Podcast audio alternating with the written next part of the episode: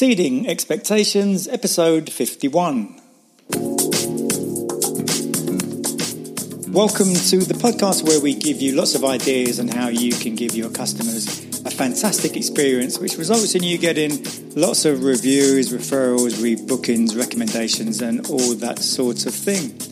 This week's episode is with Joe Horbaker, who's a, a teacher and a public speaker. We did have some recording problems in this episode. Uh, thankfully, Joel's voice sounds fine. I sound a bit robotic, so you may not be able to hear everything I say, but you sh- you can hear everything Joel says. So I hope that doesn't um, spoil the uh, the listening pleasure of this episode. Please do leave a review for us on podcast or any of the other podcast platforms and maybe join the Facebook group, which is obviously called Exceeding Expectations. Um, and if you know someone who may get value from this episode, such as a school teacher, someone who's trying to get into public speaking, why not share the episode with them and so they can get some value from this episode as well? Hope you enjoy this week's show. Exceeding expectations, and my guest today, Joel Horbaker. How are you doing, Joel? I'm doing very well, thank you and you're down in Alabama. That is correct. Yeah, southeastern part of the United States. And I can't believe I've dragged you up. Well, mate, it sounds like you often get up at this time, but it's very early for you at the moment. It? it is a little bit. It's uh, it's not quite light outside. My dogs were happy when we got up early because that meant they got to eat breakfast earlier. So we're good to go. So tell people a little bit more about you, Joe. What what is it that you do? So my day job is that I am a high school history and Bible teacher and a soccer coach or football um, for the rest of the world outside of Alabama, and um, I've been doing that for 13 years. Uh, I'm also a writer and a professional speaker, and I like to focus on the topics of uh, leadership and blended family life and uh, education because those are all things that I have extensive experience in. And so, in all those things that you just mentioned, which which one of those came first? Leadership came first. Uh, that's something that I've studied off and on since uh, college. And uh, it's something that is extremely uh, important in my world just because I've seen great examples of leadership. I've also seen poor examples of it. And I'm of the belief that no matter what kind of leader you are or in whatever area you are leading, we can always get better. And so I'm constantly looking for ways to improve uh, my own leadership, my relationships, those kinds of things. So that one came first in terms of speaking. Uh, and then the education and the blended family life uh, have come along as well. And so, how long have you been teaching in, in a school? Uh, well, this is just, I'm just about to finish up. We have about three weeks left. I'm just about to finish my 13th year as a high school teacher. Um, and uh, so I've taught every grade from 5 to 12 here in the state. So that's ages, I don't know, about 10 all the way up through about 18 um, at different times in my career has the experience been what you thought it would be, or how has it differed from what you thought it may be? I think teaching is a little bit like a marriage where before you get into it, you don't even know what questions to ask. You don't even know what to expect in a lot of ways because you, you can learn a lot about it in a classroom. You can learn a lot about it by observing other teachers. But until you're actually in charge of your own classroom and making your own lesson plans and working with a curriculum, it just is, uh, you know, uh, until you've done it, it's real hard to explain certain parts of. And in some ways, it's been a lot of what I expected because I love it. Um, it is, um, it's a blast. I love getting to talk with kids all day long about history and have conversations about politics and current events and religion and culture and society. And that's just, that's fun for me. And I love getting to do that. Um, in other ways, it is, um, it's different than what I expected just because there's there's so many other things that go along with teaching that they they can't really teach you in a classroom, uh, and so that's been that's been good to learn as well. I, I, imagine there must be times when you're teaching particular concepts to, to, to the kids in the school, and you can see the aha, aha moment when it suddenly it all makes sense where, where it hasn't made sense before. Correct. Yeah, and that, well, that's yeah, that's one of the most rewarding moments for all teachers. Um, there's a, a it's funny that you mentioned that aha moment because I had one of those a few years ago that I love. I, I share the story a lot. Uh, a couple of students were uh, in my classroom, and they were very big American football players. Just giant. They looked like rugby players for for people that may not be familiar with American football. Just big, strong, you know, kids, and they were not necessarily known for their academic prowess. Um, but they were kids who worked hard and they listened and they, they did the work. And one day, both of them got back a test grade that was far beyond what they had hoped. And it was really just because they had put in the extra work to learn how the, you know, to learn the material, to learn how to write better essays. And when they got these test grades back, these two kids jumped up and they were giving each other high fives and chest bumps like they just won a football game. You know, and, and as a teacher, like that was just a really rewarding moment to, to see these kids who weren't really known for their academics express that kind of joy over something so very academic. Like that was just a really, really neat moment for me to be able to see. That's the kind of moment that sticks in a teacher's brain where you know that you're making a difference because you can see it. Just like you said, you see that aha moment or you see that moment of joy where the kids realize, wow, I'm, I'm capable of a lot more than I thought I was. And so now I know that, now that I know I can do better, I want to keep trying to do better. And so one of those kids is now in college and playing football. Another, the other one of those two kids is serving in our military and doing really well. And it just makes me happy to see kids that, again, when, when they can raise their expectations for themselves, that's a really neat thing to be able to see in the classroom.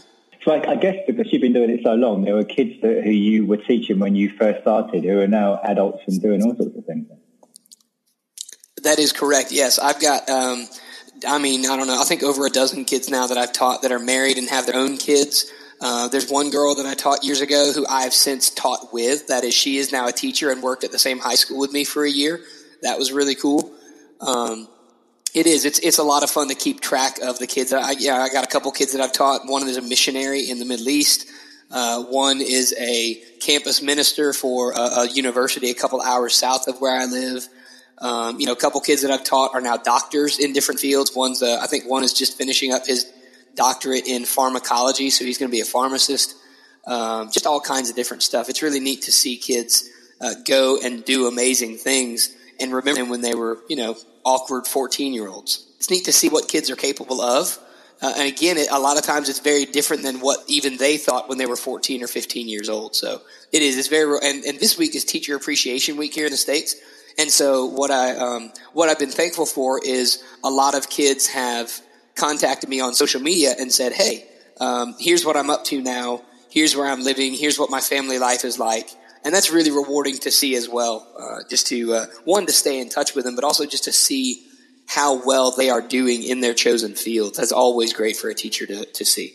What do you think, for from the, the, the child's point of view, is the most difficult aspect of school or the education system? That's a great question. I think for a lot of kids, the hardest thing about school is not seeing the connection between what they're doing now and the rest of their lives. I think for a lot of students, it's really hard to understand what ninth grade world history has to do with them wanting to be a pharmacist or a lawyer or a stay at home mom or a, a, nurse or, you know what I mean? Um, and so I would say the hardest part for a lot of kids is simply being motivated to do work when they don't see any point at all in the work. So that, that, so for me, what that means is one of the major aspects of my job is helping them make that connection. If they can see a reason to do the work, you know, and that's not just true in the classroom. That's true with any job. Like if you've got employees that don't understand why their job matters, like what difference does it make, then you're going to have unmotivated employees. But if you can see them make, uh, if you can help them make the connection between what you're doing right here and the big overall picture of what our company is about, well, now you've got, you can help them be a little bit more motivated because they understand why what they are doing specifically, why that matters, why that makes a difference. So, what kind of things do you think that teachers can do to give the, the children a better experience in school? Well, I think the first thing that we need to do is we need to get to know our students and find out what they are interested in. Because once we know what they are interested in, whether it's what they're interested in at 14 or what they're interested in doing when they're graduated from high school, if we can find out more about our students, then it becomes easier to connect our subject matter to something they already care about. And once they make that connection, again, they are a lot more invested. Uh, and so that's one of the big things I try to do the, the very first day of every semester is I have students write just a brief half page to one page essay And the prompt is just tell me about yourself. What do I need to know about you that will help me teach you better? You know, what, what, what is it that you're interested in? What is it that you're not interested in? What, what's going to help us start a good relationship so that I can teach in a way that's going to make connections with your life as it is right now? And do you think how much has that changed from when you were at school? Was what was the approach when you were at school? Um, that's a really good question. Uh, I hesitate to say what the approach was from a teacher standpoint because I don't know. Um, I remember being a teenage kid and I remember having a lot of teachers that I knew cared about me because they asked questions. They came to our sporting events. Like I was, I, I played a lot of sports in high school. I played soccer and baseball and basketball. And um, it was obvious that the teachers cared about us because they came, you know, they came to our sporting events, they came to our our high school drama plays, they came to our choir concerts, and so uh, there's a, an expression in education uh, that goes like this: They say that the students don't care how much you know until they know how much you care. And so, as a teacher, if you can show compassion for your students, you are much more likely to get back what you are looking for in terms of effort and commitment and um, respect and that sort of thing. So, yeah, I saw a lot of that from my teachers when I was a high school student. I thought I, you know, I was very blessed. I had a lot of teachers that I knew cared about me, and uh, and so again, it makes it easier to work hard for someone when you know that they have your best interest at heart. What about things such as, um, I mean, something that just came to my mind is um, the whole subject of bullying, which is, you know, obviously something that's everywhere in the world. How different is the approach to, to children being bullied now from, say, what it was 10, 20 years ago? Well, I think it's interesting um, in that, one, um, we used to teach students who were being bullied to stand up for themselves a little bit more. It seems that today the focus is much more on eliminating the bullying rather than teaching kids how to deal with the bullying. And while I think it's always a great idea to try to lessen bullying. I also believe it's one of those problems you're never going to wholly eradicate because all it takes for a kid to bully somebody else is for a kid to be having a bad day or a kid to have a difficult home life or whatever it may be. And, and as teachers, you can't stop those outside of the classroom circumstances. We can't. What we can do is we can try to form better relationships with those kids to understand them better so that we can deal with the bullying in a different way. Um, but I think it's also important to help students understand how to properly stand up for themselves. And I think that is getting a little bit lost in the conversation today. Um, the other part that I think we're doing better is realizing that a kid who is bullying others isn't always doing it just because they're a jerk. Sometimes they're doing it because they're just acting out because they're coming from a place of hurt. You know, they have that they've got a difficult home life or they're experiencing something outside of the classroom and this is this is their outlet for trying to deal with that and they're taking out their anger and pain on someone else. And so if that is the case, then we need to ask the question, okay, what's going on in this kid's world? How can I try to help them with that a little bit? Because that, that's a better approach than just punishing the bully for bullying. You know, if we can understand where they're coming from a little bit better, then that's helpful as well. And in that situation, when it, when a child is having a you know major problems, maybe their parents are divorcing or whatever it may be, mm-hmm. I, I, imagine it must be quite difficult from uh, for a teacher to how much can you get involved in a situation like It is. It's always a little bit of a um, a gray area. That is, you just have to be careful and you have to be gentle and compassionate um, because you don't want to be nosy and you don't want to go sticking your nose in where it would be unwelcome either from the kid or from the parents. But at the same time, you don't want to come across as uncompassionate. Like you, you don't want to, uh, you don't want to say, well, I'm really sorry your life's hard right now. Well, we have history work to do. Like that's, you know, that's not going to build any good relationship with anybody. Um, and so you do, you have to be very careful. But at the same time, I would argue that it's very much worth sometimes accidentally stepping on people's toes if you're doing it to try to let them know that you care about them. Um, because the kid is always, well, you know, I say, hey, is there something going on? The kid can always say to me, yeah, but I don't really want to talk about it. Okay, that's fine. Well, I just want you to know that I care about you and I'm praying for you. And if you want to talk, my door is open. Because then at least they know they have somebody they can go to. Even if they don't ever take you up on that, at least they know somebody cares about them. And that's important. And, and how many of them do do want to actually talk about it, or, how many don't want to talk about it? I would say that today, it's actually a higher percentage that do want to talk about it compared to when I started teaching 12 or 15 years ago. Because, um, like I said, I've been ter- teaching 13 years, but I right in the middle of that, I took two years off and, and I got out of the classroom for a couple years. Um, and kids now are different than kids were 15 years ago. I started teaching in 2004. And uh, part of the reason kids are different is, I know this get, this is kind of a, a beating a dead horse, but it doesn't make any less true. It's social media. Kids are more digitally connected than they've ever been, but they are less personally connected than they've ever been. They have more um, followers or friends. They have less actual, you know, friends on Facebook or, or Instagram or followers, whatever, but they have less actual personal relationships. And so when you give them the opportunity to just sit down and have a conversation one on one, they like that because they don't actually do that very much. Um, and so that's been really interesting to see as my teaching career has progressed. It's been really interesting to see how many more kids are interested in just having a conversation.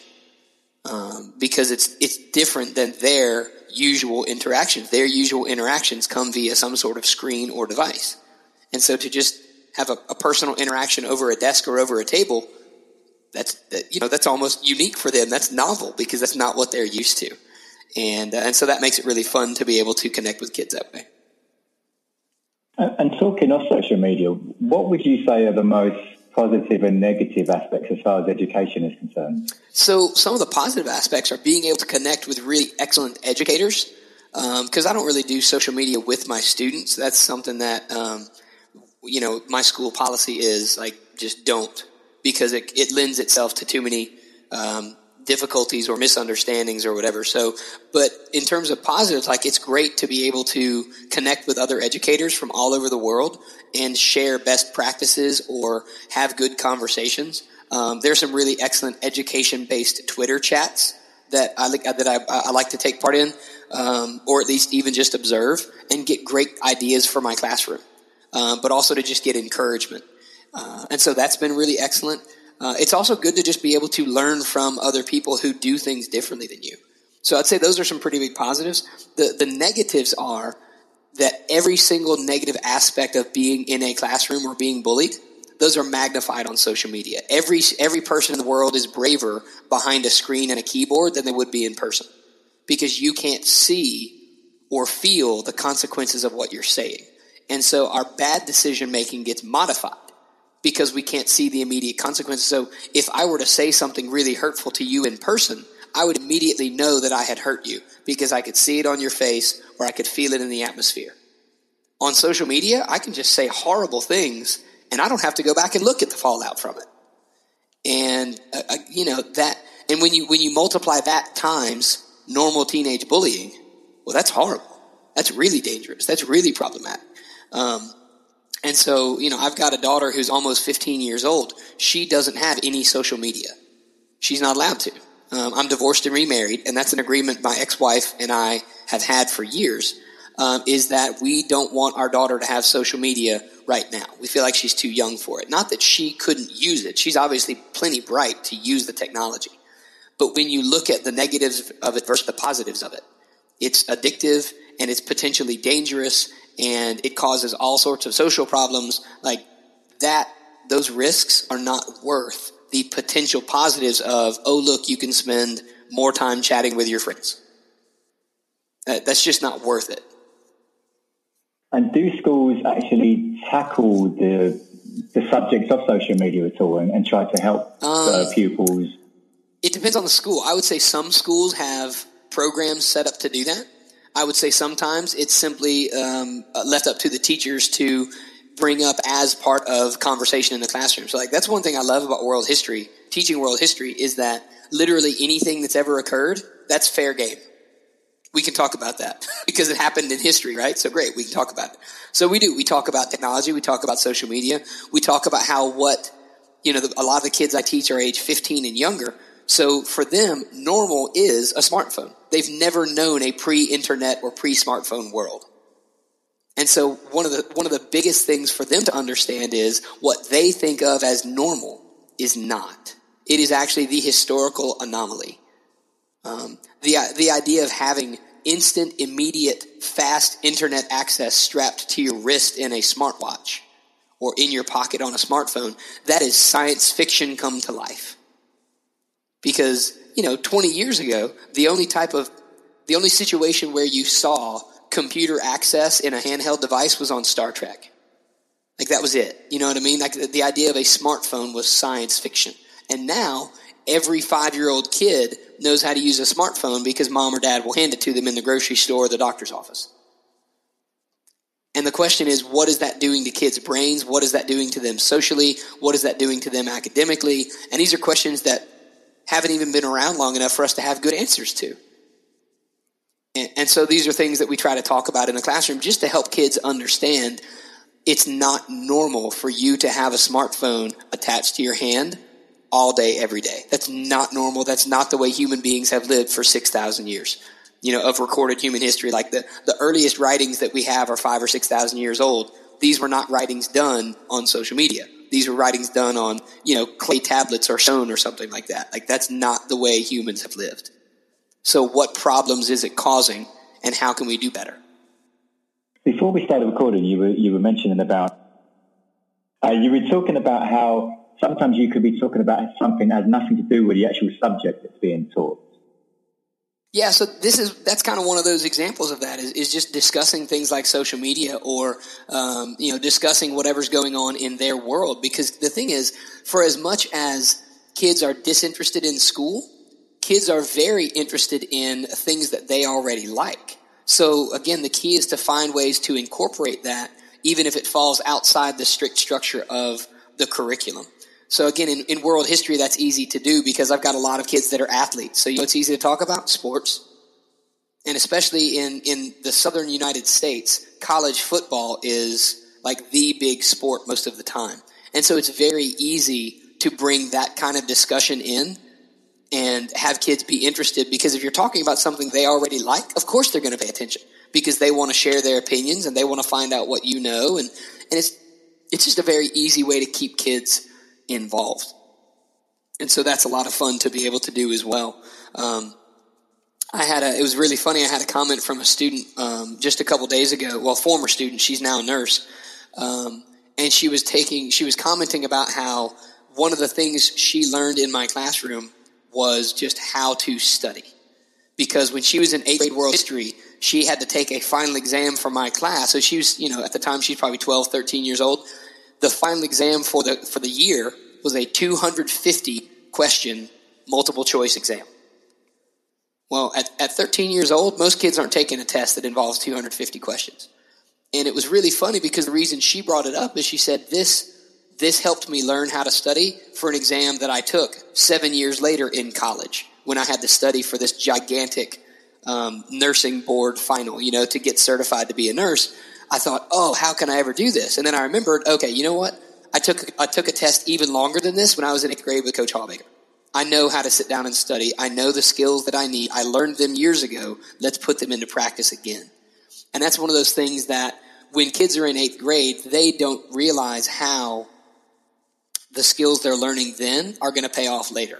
And, and that was just a lot of fun for me as a teacher to hear because I'm glad that she was able to look back and see that what we did had value far beyond just a history class. What we did in, in that eighth grade class helped her throughout the rest of her academic career because she knew how to study. She had the discipline to make herself study. She knew how to write essays. She knew how to organize her thoughts in a sequential and logical manner. And those are things that are great skill sets for life. You know, if you're going to sit down and have a conversation, you need to know how to organize your thoughts in a logical manner. Great. History is a great way to learn how to do that. And so those are just some of the skills that I try to teach in the classroom that even when kids don't know it, these are skills that will translate outside the classroom. You know, we, we try to focus on um, learning so that they have more knowledge than when they came in. I, I talk about trying to cure ignorance a lot, but we also want to teach kids about values in the classroom. We want to teach kids to have compassion. We want to teach them the value of hard work.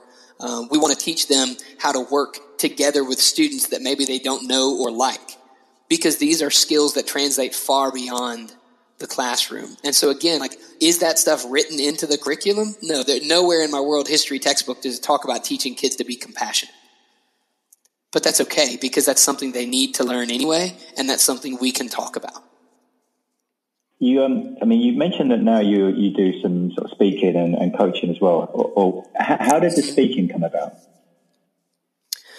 Well, um, I've always loved being in front of groups. I've always loved being in front of crowds. That's true going back to high school when I was in drama and when I, I spoke in front of my church a number of times. And, um, and so I've had opportunities throughout my teaching career to give presentations, whether it was to groups of teachers at high school or whether it was speaking at a high school assembly or a chapel at the Christian schools I've taught at.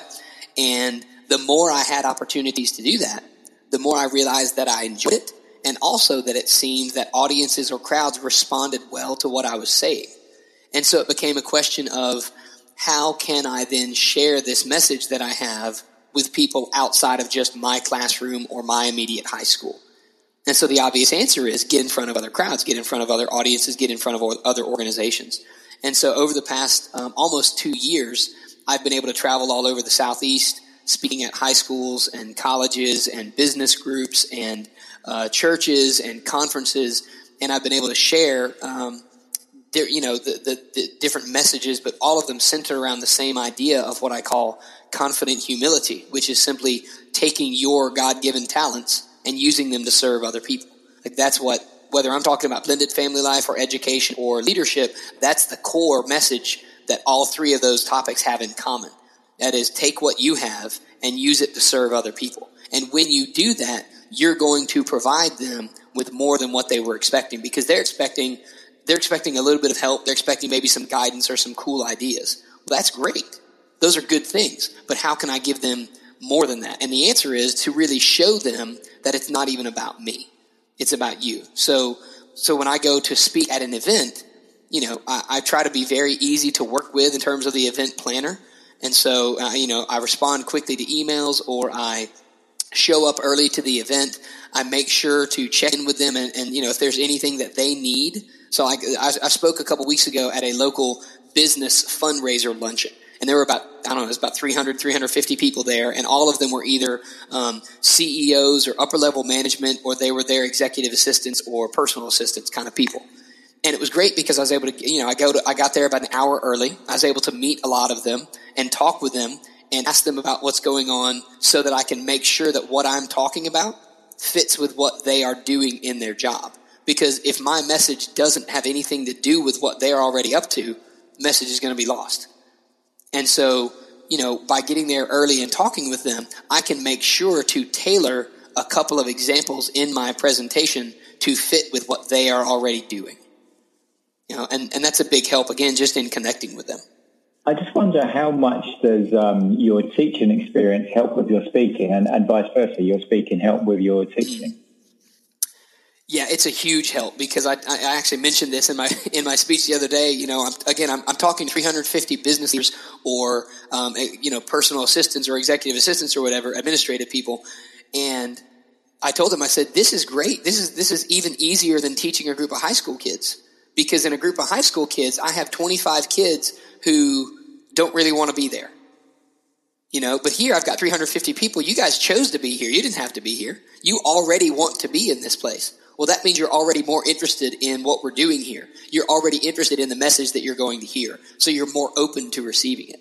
So in some ways, teaching was a great preparation for speaking because if I can get 25 disinterested, jaded, teenage hormonal kids to pay attention, then I feel like I can do a good job in front of any audience especially an audience that chose to be there. You know what I mean? Um, so the, the teaching's been a big help because the other part of it is it helps me think on my feet because teenagers are clever and they look for any opportunity to point out a flaw in your logic or in your presentation just because it's always fun to, you know, kind of get one back over on the teacher. Um, and so it means I have to be on top of my game every day. Well, that's, that's taught me to think on my feet very quickly. And, uh, and so again, when I'm giving a presentation, there may be a certain story that I was going to tell. And I realize halfway through the presentation, there's a different story that would resonate better with this audience. Great. Well, then we'll drop the first story and we'll tell the second story. And the audience never knows because they don't see that mental process going on as I'm giving the presentation. Um, and again, it's just, it's, it's something that 13 years in a classroom has helped me to develop that kind of skill. And do you think there any aspects from your the speaking that you've been doing has helped you with the teaching? Yeah, I think so. Uh, in some ways, one, um, it helps me to appreciate um, the different dynamic in the classroom. That is, sometimes when I'm speaking, I'm speaking to a really large audience. Sometimes it's to a very small audience. Um, but regardless uh, of of the size of the audience, a lot of times the atmosphere depends on what else happened before I got on stage. Whereas in the classroom, the atmosphere, I get to set that a lot more. So sometimes when I'm speaking, um, the atmosphere when I start speaking is not what I would want it to be. And so that means I have to work a little harder to try to change it or make it more positive or more energetic or whatever it may be. Well, that's been great because that means in the classroom, I can do the same thing. That means if, if I'm teaching a class and I realize that the kids are, you know, let's just say it's a really rainy day and we've just had lunch and everybody just wants to take a nap. Well, okay, that means I have to work a little harder to get these kids energetic and engaged. Otherwise, the day just becomes a fight between me and them. They want a nap and I want to teach. And they don't want to learn and I want them to learn. You know what I mean? Um, and so, in that way, the speaking has been helpful because it's taught me different ways to try to uh, kind of change the dynamic of what's going on in that little bit of presentation or in that little bit of uh, teaching. And you mentioned that you do uh, you're football coach or, or soccer, as, as, you guys call it. And how yeah. how is that? Um, well, how did that come about, and how has that helped you with the, the teaching as well? So I've been around the game since I was a, a little kid. I first started playing when I was three, and I played all the way up through my first two years of college when I got married for the first time. And as soon as I stopped playing, I immediately started coaching, and I've been coaching ever since. So I've been coaching soccer for 17 years now. I got married the first time when I was 19. And I just love the game. Like it's in my blood. I can't, I don't know how to not be around the game of soccer. So I love, I love getting to coach it. I've been able to coach both my daughters from the time they were little kids all the way up through um, coaching some of their travel or club teams now, and that's been a lot of fun. Um, it's just I just I have a passion for the game, not just because I love the game, but also because it's a great way to teach kids life lessons. It's it's easy to teach lessons about hard work and perseverance and overcoming obstacles when you are running around the soccer field trying to teach kids how to beat opponents that may be bigger, faster, stronger, or more skilled than them. Like it's a great metaphor for life because I, I really do believe that, uh, and I, I forget who said this before me, but I believe that soccer is the most democratic of all sports because you don't have to be big, you don't have to be fast, you don't have to be strong, you don't have to be rich. You know, anybody can play it, and anybody can, or people from all over the world, like anybody from any background, can get good at the game far beyond what you might expect. Um, and so I love it because it really is a great metaphor for overcoming things um, that you think might be crippling or a, a big obstacle. Like, yeah, well, you know what? You can deal with that. So that kid's faster than you. Okay, great. Well, then that means we adjust how you play. So that kid has more skill than you. Okay, cool. That means you have to work harder to figure out how to get the ball. For, you know what I mean? Just it it translates really well to teaching life lessons, and uh, and so I love having the opportunity to do that. And I mean, I, have got some experiences. I did football coaching for a while, and I remember one particular kid I I taught, and he was um, he was seven, and the rest of the kids were eight. Okay. And because he he didn't go to school with all these other kids, and so he was, felt like an outsider. So therefore, he really listened to what I was saying when I was coaching. And I remember about after, yep. so he progressed far quicker than any of the other kids. The other kids all knew each other and were playing around and so on, whereas this kid really listened. And a few months later, his mum came up to me and, and thanked me for the, yeah. how much he changed. And said, "What do you mean?" He said, "Well, he's so mm, much more good. confident now in his football. That's translated to every area of his life." And I guess you must experience this on a regular basis. Yeah, that is that's wonderful, and that's a great thing to be able to see. And that's you know, so kudos to you for doing that. Like that that speaks a lot of the way that you were able to coach him and teach him. Um, and it's it's always wonderful when parents recognize that sort of thing. So uh, I'm glad that you were able to do that and get some really positive feedback from it. Because yeah, that is that's that's something that is a joy as a teacher or a coach. I mean, it's fun to see him get better at the game. But I tell my, so I've been coaching high school girls soccer for six years now, and I tell my, my players all the time, I say, listen, if the only thing I taught you was to be a better soccer player, I wasted your time. What I want is when you leave this soccer program, when you, when you transfer schools or if, when you graduate or whatever it is, whenever you're done with your time in our program, I want you to leave here a better person than when you came in. I want you to be smarter. I want you to be more confident. I want you to work harder. I want you to know your own strengths and weaknesses better. I want you to have experience overcoming obstacles and persevering when you're tired. Because if you do those things, those translate to other aspects of life. And again, that's not, I don't know how normal that is, but it's not what you would normally expect when you go into a soccer team. You think, okay, good, we're going to get good at soccer. Well, that's true. You should get good at soccer. But if that's the only thing you get good at, then I wasted your time. Because I tell them, you are going to be people much longer than you're going to be soccer players. So when you leave my program, I want you to be better equipped to be a better student. I want you to be equipped to become a better uh, daughter or sister, and in the future to be a better wife than you would have been if you hadn't played soccer. I want you to be better equipped for life because that's what we're actually about here. We're, we're and, and to be fair, like we had a really good soccer program. We've been very blessed with a lot of talent. We win a lot of soccer games. We've won a bunch of trophies. But five years after those kids graduate, nobody cares about those trophies. Like, that sounds kind of terrible, but that's the truth. Like, you don't, you know, if, if, the best accomplishment you've ever had was back in high school, I would argue that you wasted a lot of opportunity as an adult. And so what that means is the trophies are not why we play the game. Why we play the game is to become better people. That's what we're all about. What would you say, Joel, are the, or what are your thoughts generally on exceeding expectations? So I think that it's a it's a great mindset to have. That is, if you plan to exceed expectations in every situation, you're actually going to be able to do that most of the time. Um, I first learned about that from my parents. Both of them were retired military, and so my whole life they showed me they exemplified what that looks like. So you know when when we would go to the park to have a picnic or whatever, when we would leave, we would make sure to pick up some trash that wasn't ours and throw it away. Why? Well, because we're going to leave it in better shape than it was when we got here. Why would you do that, Dad? Because we can, son. You know what I mean? Like, just make that a habit for your life. Like, that's that's the whole point. Um, so I think that exceeding expectations is an excellent mindset for growth, and I think that it's a wonderful thing, especially to try to be teaching to young people, is and there's a, there's an old movie. I don't know if you ever saw it or not. It was back from the '90s. It was called Office Space, and it was about these workers who were just cubicle computer programmer type people, and they were miserable because their job didn't provide them with any sense of fulfillment. Um, and one of the guys is having a conversation, and he said, "The thing is, if if my job doesn't mean anything to me, then I'm I'm going to work just hard enough to not get fired. I'm going to do the bare minimum to keep my job." And that's the exact opposite of the exceeding expectations mindset. What we want to teach kids is do the absolute best you can because then you're going to do better than you thought. And that, that skill set of exceeding expectations, it translates to areas outside of life.